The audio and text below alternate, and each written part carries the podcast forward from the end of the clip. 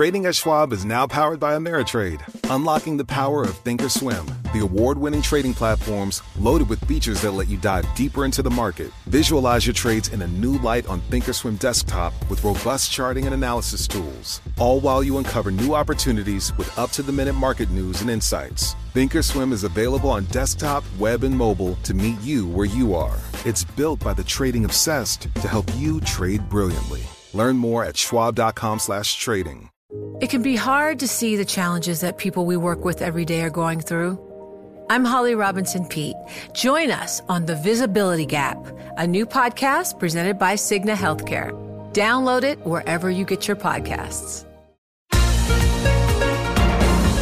Welcome to the Bloomberg P&L podcast. I'm Paul Sweeney along with my co-host Lisa Abramowicz. Each day we bring you the most noteworthy and useful interviews for you and your money, whether you're at the grocery store or the trading floor. Find the Bloomberg P&L podcast on Apple Podcasts or wherever you listen to podcasts, as well as at bloomberg.com. There's a huge focus right now on the fate of small businesses as they're hard hit by the shutdowns from the coronavirus pandemic. Someone who's very clued in to exactly how these businesses operate and how they can survive and thrive going forward is Jim McKelvey, co-founder of Square, that incredibly popular payment system, electronic payment system used by many small businesses. Also the author of a new book, The Innovation Stack, Building an Unbeatable Business, One Crazy Idea at a Time. He is a former glass blower uh, who ended up founding one of the preeminent mobile uh, online payment systems. Jim, thank you so much for being with us today. I want to just start with just anecdotally, given your conversations with small businesses, how hard hit have they been from this whole episode? Oh my God, Lisa, uh, they've been tremendously hard hit, um, and everybody knows it. It's, uh, but nobody knows the extent of it. We are watching uh, some businesses close. We're watching uh, employees in panics. Um, it's it's bad. And I I'm actually still in the art world, and I still run a small studio, and my staff was terrified um, uh, because we had to shut down. So why is this time different than other times when you talk about financial downturns? So this is the first time there's been a voluntary shutdown of a healthy economy. So I'm also a director of the St. Louis Federal Reserve, and so I get to see the economic data almost in real time. And we had a very healthy economy going in, um, and we elected to voluntarily close down uh, the economy to solve a medical problem. Uh, this is different than most recessions. Most recessions just happen because there's some structural problem in the economy. There was none in this case. What happened was we had this medical emergency, and to fight the disease, we had to close the economy. But it's different. So yes, you you do run an art studio and you are a glassblower, I believe, uh, based on your bio. Yet you did also found co-found Square, which is one of the key technological advances for a lot of small businesses. And I'm just wondering the role of tech at this moment when so much business is going online. How are you seeing this as a sort of transformative moment for small businesses in their relationship with their tech infrastructure? Well, they're super dependent on the tech infrastructure. As a matter of fact, Square has been rolling out new products uh, almost every day to help small businesses adapt. We're we're putting new products in their hands. Uh, you, you know, probably one a week now, uh, allowing restaurants to turn to uh, uh, delivery and pickup, making our software free for uh, companies that need it. And basically, look, um, this in some ways helps companies that have modernized their processes to use uh, electronic payments, to use electronic record keeping, to use electronic meetings, to use distributed workforces, and it's forcing a lot of other companies uh, to get with the program. Going forward, I'm just wondering do you expect a lot of these smaller businesses to go out of business completely, or do you think that there'll just be a sort of transformation as far as weeding out the most successful, successful ones? Well, I mean, there's certainly going to be a winnowing down of uh, companies that were not well prepared for this. But the, the real tragedy is that there were a lot of healthy businesses that are getting caught in it. Uh, the government's trying to step in. Uh, one of my great concerns is that the government is uh, doing a lot of their aid through uh, sort of antiquated paper based systems, and it's not going to get the money to the people that need it and the businesses that need it fast enough. So uh, at Square, we're working diligently to try to give them the tools uh, for instantaneous or near real time um, action if the government chooses to do that. Wait, so in other words, you're working with the government right now to try to make these payments electronic? Yes. So uh, Jack sent a tweet about this a couple weeks ago, but basically, our whole company stands ready to give whatever aid we can because we've had the electronic rails uh, working for several years, and they work with millions of businesses. And scaling from millions to tens of millions or hundreds of millions is uh, not as difficult as scaling from nothing uh, to, you know, project number one. Jim McKelvey, thank you so much for being with us and for sharing your insights. Jim McKelvey is co founder of Square, based in St. Louis, author of The Innovation Stack Building an Unbeatable Business, One Crazy Idea at a Time, a new book that's out. He also is a glass blower, which I really love uh, as somebody who used to do sculpture a long time ago. One of the key questions for markets going forward is whether inflation will actually start to pick up this time. Typically, in the past, the idea has been theoretically when governments print money that leads to inflation. It didn't happen in 2009. People are expecting it not to happen again.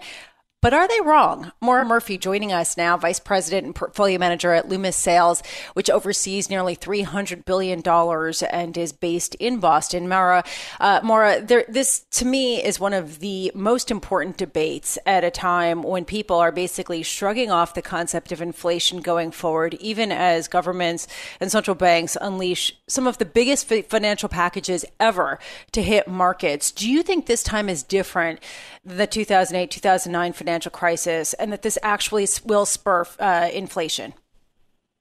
Hi, Lisa. Thanks for having me. Um, you know, it's certainly different this time in that the, the pace and the size that the Fed is issuing and buying right now is drastically different than any of the other QEs we've ever seen. They're really doing this at what I'd call a sprint pace, and we need to get ourselves into this marathon mindset rather than the sprint we've been in because they need, as you see this week, they're already starting to taper the pace of their purchases, and we'll see how the market responds to that. So far, as you mentioned, the break evens are off their lows, um, which suggests that the market is no longer pricing that real fear of deflation or disinflationary risk, but we're still well off the levels of being uh, afraid of inflation to come. I think the thing to watch that'll be key to see if we do get inflation this time with all the easing is what happens with the dollar. We need to watch for that excess dollar liquidity in the market. And given the amount that we've seen with increased swap lines from the Fed, a weaker dollar would finally perhaps give us that impetus for inflation pressure. But I, I think that's a lot further down the line. And right now we need to be focused on the pace of the Fed buy-in. All right, so I guess inflation's sort of a hard concept to, to, to, to get your mind around because there are a lot of different components to it, and there are a lot of potential scenarios in terms of whether the financial package from the Fed uh, continues to accelerate or if it does slow down, as you talked about. There is a much more concrete issue of bond yields, and we're looking right now at 10 year yields at, at, at three quarters of a percent, and you're seeing people expect that rate to actually go down over time, even as the U.S. prints unprecedented amount uh, amounts of these securities. At what point will that increase in supply lead to higher yields? That, that's the ultimate question here, right? Is timing on all of this. And I think, unfortunately, we still have too many unknowns to really have a good sense of when that actually might occur. The Fed is talking about issuing T bills right now for um, supply to pay for this stimulus, but eventually they may need to issue on the back end of the curve, which I don't think we have a lot of natural demand there right now with levels as low as you mentioned, um, because people are starting to step into some of the new IG issuance um, rather than stay in the safe haven treasury assets. But volatility remains really high in this asset class. The Fed has improved liquidity but vol is still there. And so I think, you know, given that, we're likely to see bigger moves intraday, and the range of yields that we're going to be in will likely be wider than we've been used to. So when we used to trade in a range of 20 to 30 basis points on 10 or 30 year yields, now I think that range could be a lot wider while we try to figure out where the right level is based on the supply that's coming and based on the buying that's happening. The volatility has pretty significant consequences, not only for the treasury market, but also for credit. And I'm wondering what this does for investment grade bonds, even as they're backstopped by the Federal Reserve, given the fact that they're more sensitive than ever to the fluctuations in the volatility and treasury yields. Yeah, one of the patterns we've seen over the last week is that all of this new IG issuance that's come to market, um, you have deals that are highly oversubscribed.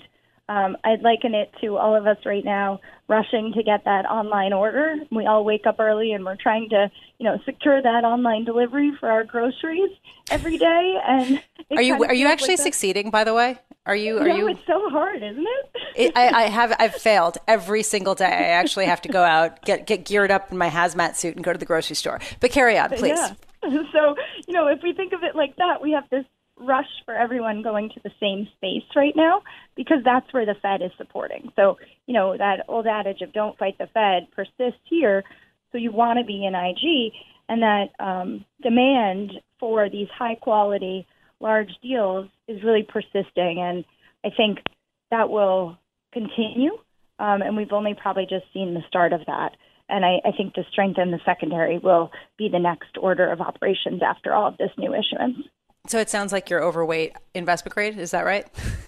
Yeah, we're we're constructive on the new issuance here, and we like the level of yields after the backup. And I think, given the natural buyer in the Fed, it's a place we definitely uh, like and will be adding to.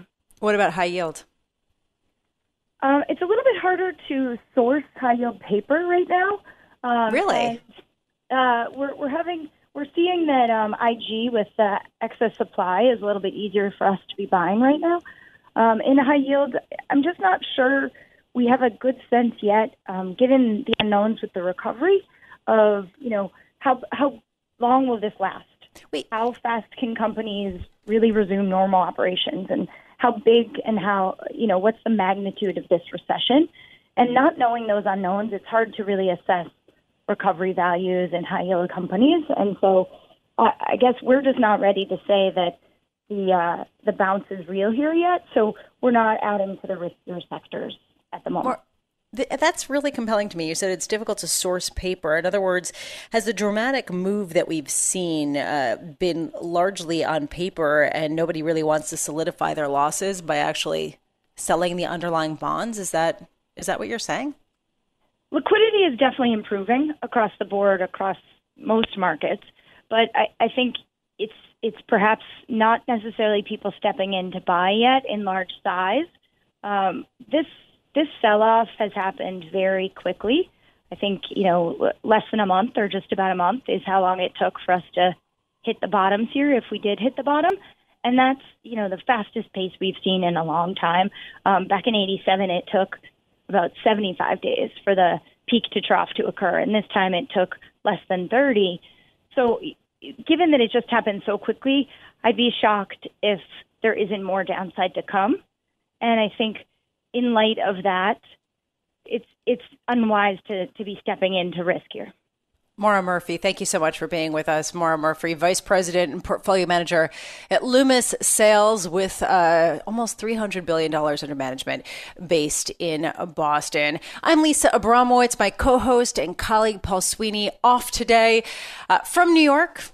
This is Bloomberg Markets. Schwab Trading is now powered by Ameritrade to give you a new, elevated trading experience tailor made for trader minds. Go deeper with Thinkorswim, the powerful award winning trading platforms now at Schwab. Unlock support from the trade desk, our team of passionate traders who live and breathe trading like you do. And sharpen your skills with an expanding library of online education crafted just for traders. All designed to help you trade brilliantly. Learn more at schwab.com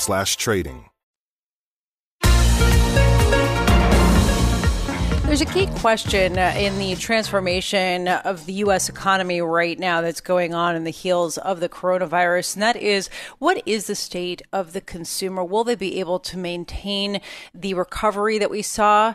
That will have to happen yet again and may not happen yet again for another couple of years. Joining us now is David Kudla, Chief Executive Officer and Chief Investment Strategist at Mainstay Capital Management. David, this has been a sort of key talking point for years that the American consumer is very strong. Right now, we are seeing an absolute demolition in confidence among American consumers. How pivotal are they in the recovery from this period of time that we're looking at? They'll be very pivotal. Uh, hi, Lisa. The you know the consumer is two thirds of the U.S. economy, and uh, how the consumer uh, comes out of this in terms of their uh, purchasing habits, the consumer sentiment, consumer confidence, how soon consumers are willing to re-engage the economy, uh, how unemployment affects their behavior coming out of this, how uh, pay cuts, because some of the, you know, there are different impacts on different uh, parts of or different demographics across the U.S. Uh, we have some that are going to be um, unemployed for a certain period of time, and the, the fiscal stimulus package is addressing some of that uh, in a meaningful way. Uh, there are others that are going to just have uh, haircuts in their pay. Uh, a lot in the automotive industry here in Michigan uh, have 20% pay deferrals um, that, uh, or pay cuts, just straight pay cuts that will go on for months, and so that's going to be affecting you know consumer discretionary. Uh, activity. So uh, it's yet to be seen. You know, so much of this is unknown, but it will be key in how the consumer behaves coming, you know, out of or on the other side of uh, the coronavirus restart of the economy. Yeah, I was looking uh, at a story out of the Financial Times, a survey that they conducted, this, uh, and it came out today that nearly three quarters of Americans say the coronavirus pandemic has reduced their family's income Nearly a quarter so their household income had been cut very significantly, according to this poll. And you're very much at the epicenter of that when you look at the auto industry in Detroit and how much it's just come to a complete halt. How much long term damage will that do? I mean, that's sort of a, a, key question I'm wondering. How quickly can people revive, not just uh, from a balance sheet perspective, but from a confidence perspective? Is there any kind of historical precedent I don't know that there is. You know, this is the first recession that's been brought on by uh, a pandemic, that's been brought on by any kind of disease or virus.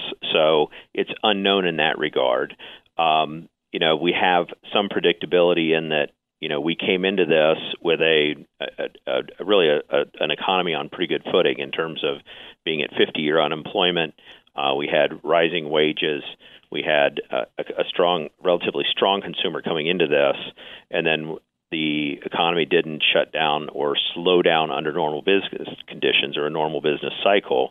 It was an artificial restraint. We, the government, actually shut down the economy, and we're, then we're going to fire it back up. But there's some natural things or natural uh, or human factors that have to happen to, for that to reoccur. So there are a lot of unknowns in that.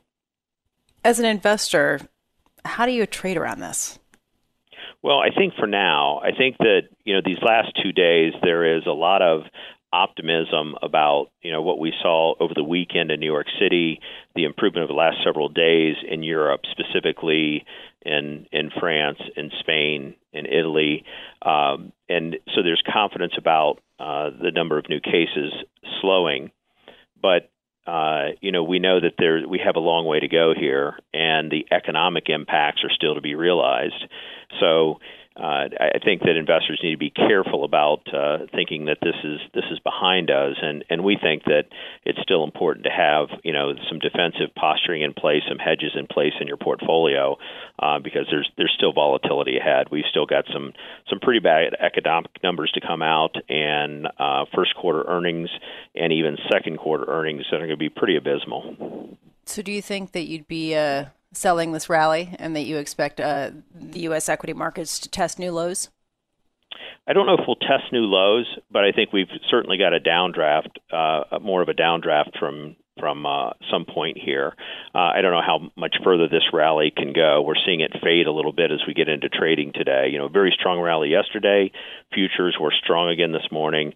Started to fade a little bit. It's it's it's uh, you know come and go today through trading this morning. But um, you know, we we see you know we're in a what we're calling right now an event-driven bear market, not a not a a secular bear market, not a you know we don't think that this is a, a morphs into an 08 09 type type of bear market that this is still just an event driven bear market that will just last uh, a few short months and not uh, a couple of years or or or uh, uh, a year or longer. We think that uh, we're coming out of this, and by the end of the year, uh, the economy and stock market will be on pretty good footing again. Um, that's yet to be seen, but that's that's our well, forecast right now. The economy and, and, the stock market are two very different things. And there's a feeling mm-hmm. that the stock market might recover, but the economy, the economic hit, very few people at this point are, are putting conviction behind a V shaped recovery in the economy. What gives you confidence that this will just be a couple of months and then all those jobs will come back?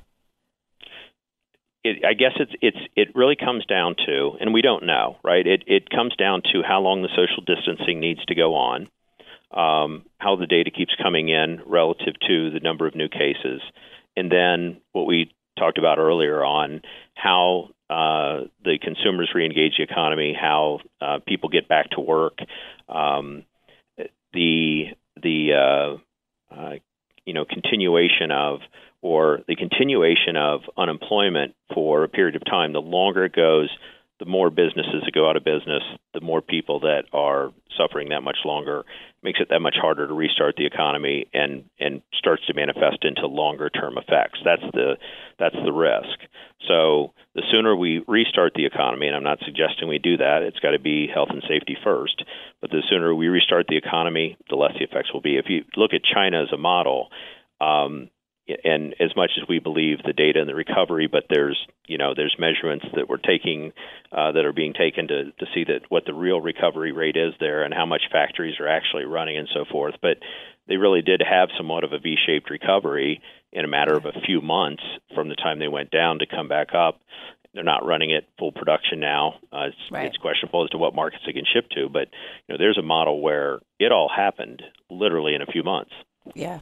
David Kudla, thank you so much for being with us. David Kudla, Chief Executive Officer and Chief Investment Strategist at Mainstay Capital Management, with nearly $3 billion, joining us from Michigan. There's a question right now about the progress of the coronavirus and some of the measures put in place to limit limit its spread in Europe. They appear to be working. However, we did see an increase in the number of deaths in Spain, and there is a question right now around the leadership of the United Kingdom as Boris Johnson, the Prime Minister, is still in the hospital in, in an intensive care unit, uh, being treated for the coronavirus. For some insight on what we should take away from this episode episode, let's bring in Therese Raphael, Bloomberg opinion editor covering European politics and economics. Therese, of course, our thoughts are with Boris Johnson, hoping that he does recover from the virus. On a bigger level, though, is there anything that we can take away in terms of the leadership of the United Kingdom throughout this epidemic, as well as beyond, and what the future brings in terms of Boris Johnson's government? Well, the UK does not, like the US, have a vice uh, president or vice prime minister role. There's no uh, constitutionally designated number two. At present, Foreign Secretary Dominic Raab, a, a cabinet member and one time rival to Boris Johnson, has been designated as his stand in for day to day policy meetings, and the cabinet is uh, says it's taking decisions by consensus. Now, that can continue for a while. Should Johnson become become uh, seriously incapacitated, should he resign, uh, then it's a different process. The cabinet would then choose uh, a member to recommend to the Queen to become prime minister. There's no acting prime ministerial role in the UK constitution. They would simply become prime minister. But I think that's sort of getting ahead of ourselves. Johnson, the news out this afternoon is in good spirits and stable. He's not on a ventilator, as you said in your introduction. So the hope is that he will be able to return to full work. Um, whether that will happen in a few days or, or much further into the future isn't clear. I, I, Therese, forgive me for being I don't want to say cynical, but cynical. We got uh, communication out of the United Kingdom that Boris Johnson was totally fine. They were mild symptoms.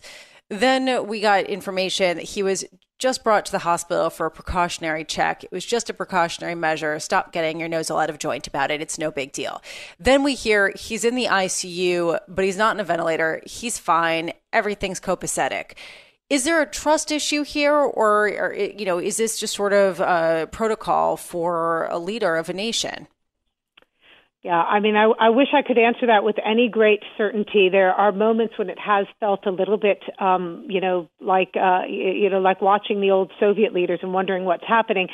I think what we have to bear in mind is that this virus um, operates in, in sort of strange and mysterious ways. There are cases where uh, uh, a COVID 19 uh, sufferer will be experiencing fairly moderate symptoms that persist, and within hours it gets much worse. So it may be that uh, the that Downing Street was putting a positive spin on things, and it may also be that the uh, prime minister, who we know, uh, you know, we know from his biographer that he doesn't believe in illness. He tends to work through illnesses. He doesn't really tolerate it in his staff. That he may have just been pushing himself, not being quite, um, you know, as as uh, as careful about you know looking after himself and resting, and things might have deteriorated quite quickly. I think we're not going to know that for a while. The Downing Street is going out of its way right now to say that they are being transparent. They're updating the media regularly, um, but uh, that's a you know legitimate question, and many here are asking it.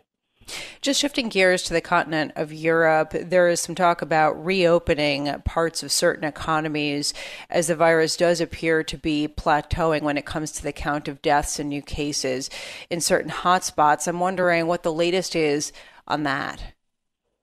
Well, the epidemiological curve is at a different place, or let's put it this way: different countries are on a different place of, uh, uh, on that curve, and those that have uh, taken earlier measures or the, whose um, death rates and infection rates are slowing are now starting to contemplate um, loosening those measures. But it's a very uh, it's a very finely balanced decision because there is no vaccine, as we know. There won't be a vaccine, most likely, for a while. And there's always a risk that in loosening uh, controls, you see another surge of infections, and that it then becomes harder, as uh, the team that advises Boris Johnson keeps saying, it becomes harder to uh, reimpose those controls after people sort of, you know, get a taste of, of having some freedom. So I think we're likely to see this progressing by fits and starts. Perhaps some uh, schools will reopen, or certain, um, you know, still fairly essential businesses will be allowed to operate, but not, but people will still be encouraged to work from home and that sort of thing. There's also discussion of issuing immunity passports. So those who have tested uh, positive in the past, have had COVID-19, or who antibody tests show um, have had it even if they didn't experience symptoms, would be given some kind of certification so that they could use public transport, return to work, and communicate to you know, to anyone that they are not um, that they are not infectious. But that depends on uh, getting the disease being a sort of one and done, rather than something that can uh, you can be reinfected with in a short period afterwards. Therese Raphael, uh, we are all living in a science fiction novel. Uh, Therese Raphael, Bloomberg opinion editor covering European politics and economics. It does feel like it is a scene out of uh, some sort of surreal science fiction when everybody is being tested for their immunological defense mechanisms to this virus going forward. Thanks for listening to the Bloomberg P&L podcast. You can subscribe and listen to interviews at Apple Podcasts or whatever podcast platform you prefer. I'm Paul Sweeney. I'm on Twitter at PT Sweeney. I'm Lisa Abramowicz. I'm on Twitter at Lisa Abramowicz1. Before the podcast, you can always catch us worldwide on Bloomberg Radio. To address our new climate reality, the world needs radical solutions. Collaborate for a greener future at the Bloomberg Green Festival, a groundbreaking celebration of the thinkers, doers, and innovators leading the way. From design and culture to technology, science, and entertainment, hear from inspirational speakers and immerse yourself in climate solutions. July 10th through 13th in Seattle. Title sponsor Amazon. Get 20% off using promo code Radio20 at bloomberglive.com/slash Green Festival.